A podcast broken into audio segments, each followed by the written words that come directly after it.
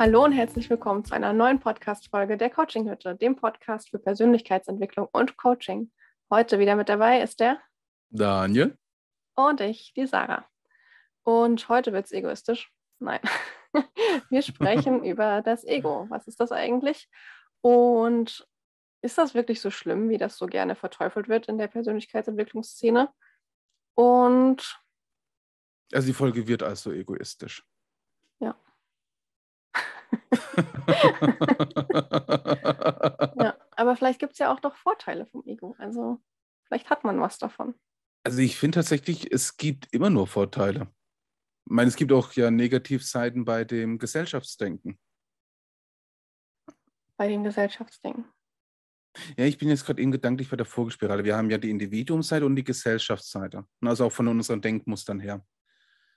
Negativseite bei der Gesellschaftsseite wäre ja zum Beispiel das Hinterherlaufen von anderen, ohne sich eine eigene Meinung zu bilden.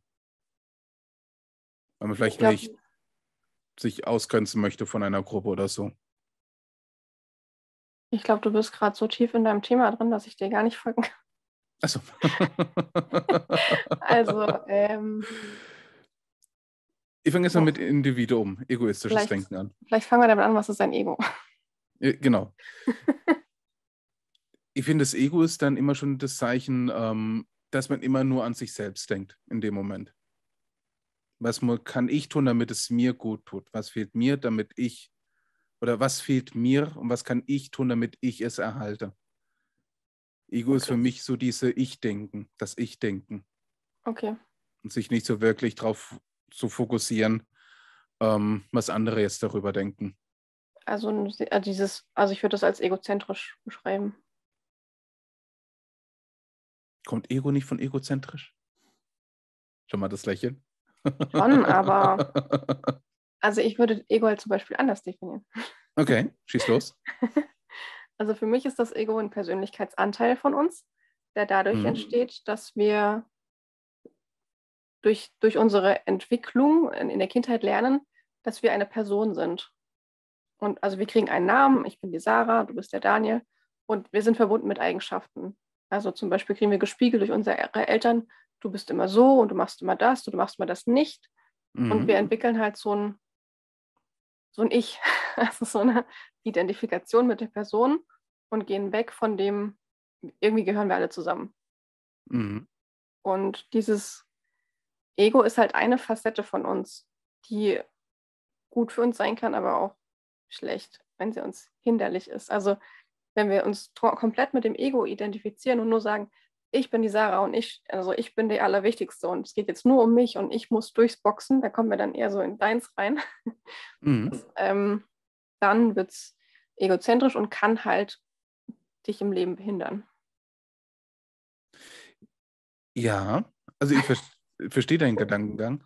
Ähm, bei mir ist es ja dann auch so dieser Gedanke, ähm, das ist von der Entwicklung her, wie wir uns entwickeln. Allerdings verändern wir auch ja unsere innere unsere Auslagerung. Was meinst du mit Auslagerung? Ähm, halt eben mit dem Schwenken hin und her mit ähm, Ich-Denken und das Wir-Denken. Also du bist jetzt wieder bei deiner Vogelspirale, was vielleicht ähm, kennt ihr Spiral Dynamics. Der Daniel hat das nämlich ganz genial umgewandelt, dass man sich das viel besser und bildlicher vorstellen kann in eine, mhm. also in seine Vogelspirale. Und hier wechseln wir ja die Seiten von der, also wenn wir uns entwickeln genau. in der genau. Spirale, dann gibt es eine Seite, die ist ich-bezogen und es gibt eine Seite, die ist gesellschaftsbezogen. Das meinst ja. du, ne? Genau. Und das wird uns ja halt eben immer hin und her schwanken. Übrigens auch eine Solo-Podcast-Folge ja. gemacht. Oder auch mehrere, glaube ich, mittlerweile stimmt eins gemeinschaftliches und eine Solo-Podcast-Folge. Ja, wo ich gefühlt so dieses Referatmodus dann bin. also die, die 55. Folge war das, glaube ich, mit dem über die Vogelspirale im Solo. Das muss ich sagen, ja. ähm, dass das Ego so negativ ist, ja. Also das kann halt eben, also wenn ich jetzt das passt halt eben echt gut zu der Vogelspirale.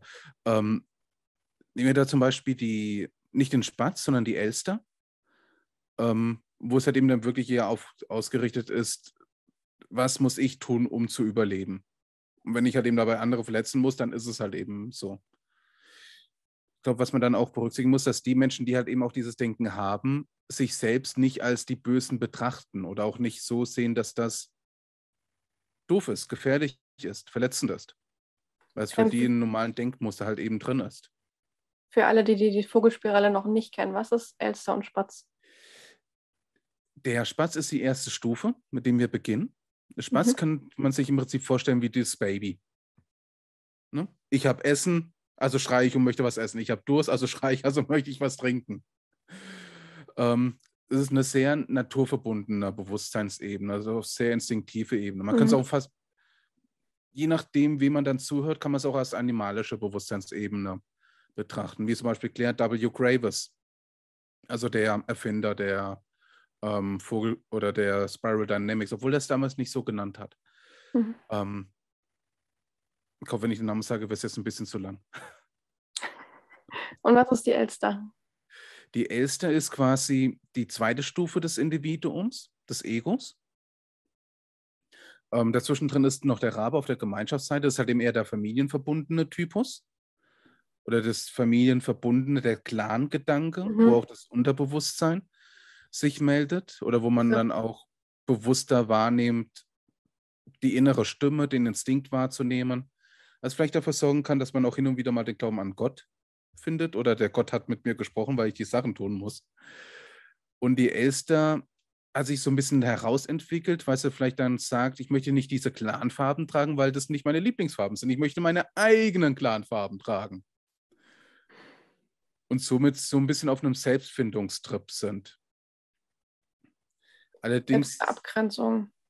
Genau, eine Abgrenzung, neugierig auf die Welt, was interessiert mich, was kann ich ganz gut, ähm, was will ich haben, was muss ich dafür tun.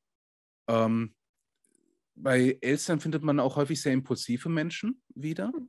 Also jetzt nicht unbedingt diese Denkschiene, sondern das ist auch sehr emotional belastet, diese Ebene. Allerdings können diese Menschen mit den, ihren Emotionen noch nicht so gut umgehen. Mhm. Ne, die kommen halt eben und dann reagieren sie halt eben. Ne, und das kann eben von 0 auf 180 dann werden. Deswegen halt eben auch das Impulsive. Hm. Und die Menschen, die halt eben auch halt eben eher das Denken haben, was muss ich tun, damit es mir gut geht, das sind die Menschen, die auf dieser Ebene dann unterwegs sind, haben halt eben nicht diese Vorstellung davon, dass die in dem Moment, dass sie es machen, dass das böse ist. Ne, sie haben noch nicht diese Unterscheidung zwischen gut und richtig für sich richtig etabliert. Sie wollen das, also tun sie es einfach. Ähm, egal, ob das jetzt negativen Einfluss auf andere hat. Mhm. Ja. Okay. Weil, also ich meine, grundsätzlich ist es ja nicht falsch, sich um sich selber zu kümmern und den eigenen mhm. Bedürfnissen nachgehen. Aber es heißt natürlich nicht, über andere hinwegzugehen oder andere damit zu schaden. Dann wird es halt negativ, ne? Absolut. Ja. Absolut. Mhm. Ähm, die, die es halt eben, oder was bei S dann generell auch mit der Bewusstseinsebene ähm, stark in Verbindung gebracht werden, sind halt eben Gangster.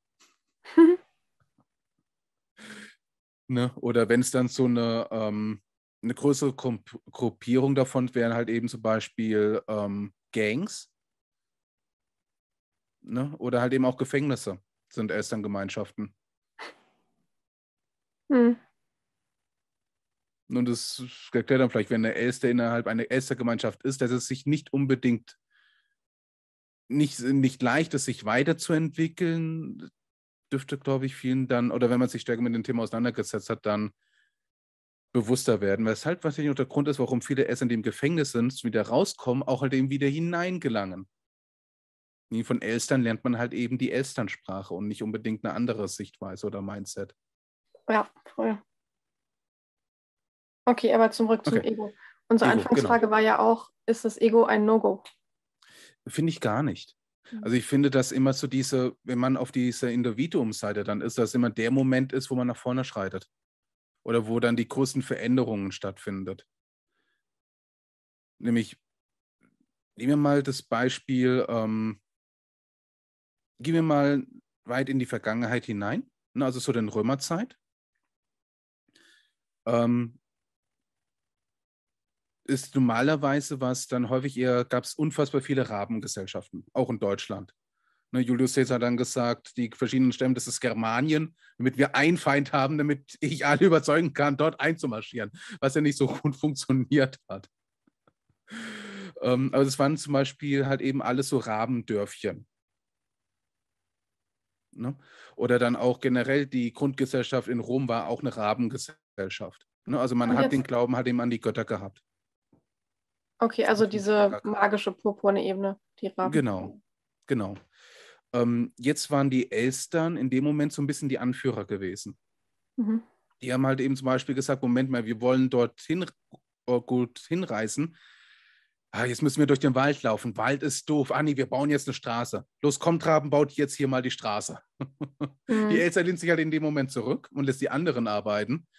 Aber ohne dieses Individuum, ohne dieses Ich möchte das gerne haben, würden auch andere nicht davon profitieren. Ja. Ne? Ich möchte jetzt unbedingt ein Badehaus haben, weil ich mich endlich säubern möchte. Also baut jetzt endlich mal ein Badehaus. ja, genau. Um sich das Leben immer leichter zu machen, da hat man so Ideen. Wäre es nicht toll, wenn. Mhm, genau. Und ich finde, ja. das in, dieses Individuum, das Ego-Denken ist halt eben der Moment, wo man mehr über den Tellerrand herausschaut, als wenn man nur in der Gemeinschaft ist. Ist man in der Gemeinschaft, wird ja häufig das Denken einem vorgegeben. Mhm. Ne, du musst halt eben, du hast dann diese Rituale, also musst du diese Rituale dann auch durchziehen. Wenn du auf der Individuumseite oder mehr auf das Ego-Denken bist, dann trittst du auch gerne mal raus und probierst neue Sachen aus. Und das kann für einem selbst ganz gut tun. Hm. Allerdings, wenn man es halt eben so ungesund auslebt, dann ist es halt eben auch doof. Aber ich glaube, bei beiden Seiten, das Extreme ist nie wirklich gesund. Ja, genau. Also ich würde auch sagen, das Ego ist überhaupt kein No-Go, sondern es ist ein ganz wichtiger Entwicklungsschritt. Es ist ein wichtiger Teil von uns. Die Frage ist nur, wie gehen wir damit um? Also hm. lasse ich mich davon leiten und will meinen Willen durchsetzen, komme was wolle? Oder setze ich das einfach bewusst ein? Weil manchmal ist es ja gut und richtig, wenn man seinen Willen durchsetzt. Also so hm. für sich und manchmal auch für andere. Ja. Also es ist auch gesund, aber so blindlings und ich will jetzt aber und deswegen muss und also das ist dann ja wieder ungesund. Also man kann da, glaube ich, Schattenseiten und auch gesunde Seiten haben und die Balance ist es wieder, ne? was, was man mhm. finden darf. Ja, ich glaube so generell von, egal was man sich dann tut, eine Überdosis tut nie einem gut und auch wenn man das Essen betrachtet, eine Überdosis ist immer schlecht. Du kannst dich selbst mit Wasser vergiften, wenn du zu viel trinkst. Du musst aber schon viel trinken. Ja, ich glaube, es ja. waren ungefähr 10, 20 Liter in einer sehr, sehr kurzen Zeit. Ja. Ich glaube, um das allein reinzubekommen, allein das ist schon ungesund. Ja. Und die Folgen davon sind halt eben erst recht ungesund. Mhm. Aber theoretisch ist auch davon eine Überdosis ja. Nicht gesund. Und genau, glaube so ist es dann auch mit dem Denken. Bist du erst eine zu extreme Auslagerung des Egos, ist es ungesund. Allerdings hat es halt eben auch ganz gute und gesunde Seiten an sich. Und sei es nur davon, sich so entscheiden, hey, ich habe Bock, einfach mal einen Urlaub als Wanderung zu machen, auch wenn alle anderen Nein sagen, aber ich habe jetzt Lust, mal wandern zu gehen. Kann man ja für sich einfach mal wandern gehen. Mhm. Und sich selbst irgendwas Gutes gönnen. Auch das, glaube ich, dürfen wir nicht vergessen. Das was? Ich glaube, das dürfen wir ja nicht vergessen, dass wir uns selbst immer was Gutes gönnen. Ja, und das schaffen wir halt eben, eben, wenn wir uns die Frage stellen, was möchte ich denn haben? Dann sollten wir uns aber vielleicht auch fragen, okay, was möchte ich denn wirklich haben? Was möchte mein Herz gerade haben? Also will ich das jetzt haben, weil ich denke, mm, aber ich habe mir das jetzt überlegt und deswegen muss das jetzt so? Oder mhm. Ist es so, oh, ja, ja, ja, ich will das wirklich, also wirklich aus tiefstem Herzen möchte ich das machen? Oder ist das jetzt für mich dran? Ja, Okay, also ich würde sagen, Fazit, das Ego ist auf keinen Fall ein No-Go, es ist ein wichtiger Teil, der nur gesund in Balance gelebt werden darf. Mhm. Und beteufeln sollte man ihn meines Erachtens nach auch nicht. Er darf nee, definitiv da sein und er darf ausgelebt werden.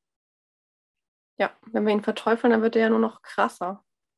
Mhm. Weil dann sagt er ja, hallo, ich bin aber da. ich stelle mir jetzt gerade eben so vor, wie das Beispiel, drücke nicht auf den roten Knopf. Okay, ich möchte den roten. Drücke nicht auf den roten Knopf. Okay, die Hand geht weiterhin. Drücke nicht auf den roten Knopf. Die Hand drückt auf den roten Knopf. Alles, was verboten ist, macht mehr Spaß. ja. Und alles, womit wir im Widerstand, im Kampf sind, wird auch immer größer. Mal mhm. wieder ein mhm. bisschen spiritueller gesprochen. Ja. Darf aber auch das sein. Deswegen ergänzen wir uns ja so gut. ja. Okay, ihr Lieben, wie ist denn eure Meinung? Was ist äh, für euch das Ego? Was bedeutet das für euch? Wie lebt ihr das? Und ja, wenn ihr Fragen habt, dann schreibt uns gerne, meldet euch. Wir freuen uns mhm. auf euch, wenn ihr Begleitung bei eurem Ego braucht. Ja. Sind wir im Coaching gerne für euch da. Genau. Und akzeptiert es einfach mal und genießt vielleicht einfach auch mal, wenn ihr euch entscheidet, etwas zu tun. Und das heißt nur, heute möchte ich mich jetzt einfach mal gehen lassen und mein Lieblingseis essen. Dann ja, dürft ihr ruhig egoistisch sein und dies dann auch mal tun. Ja, Chili Milli.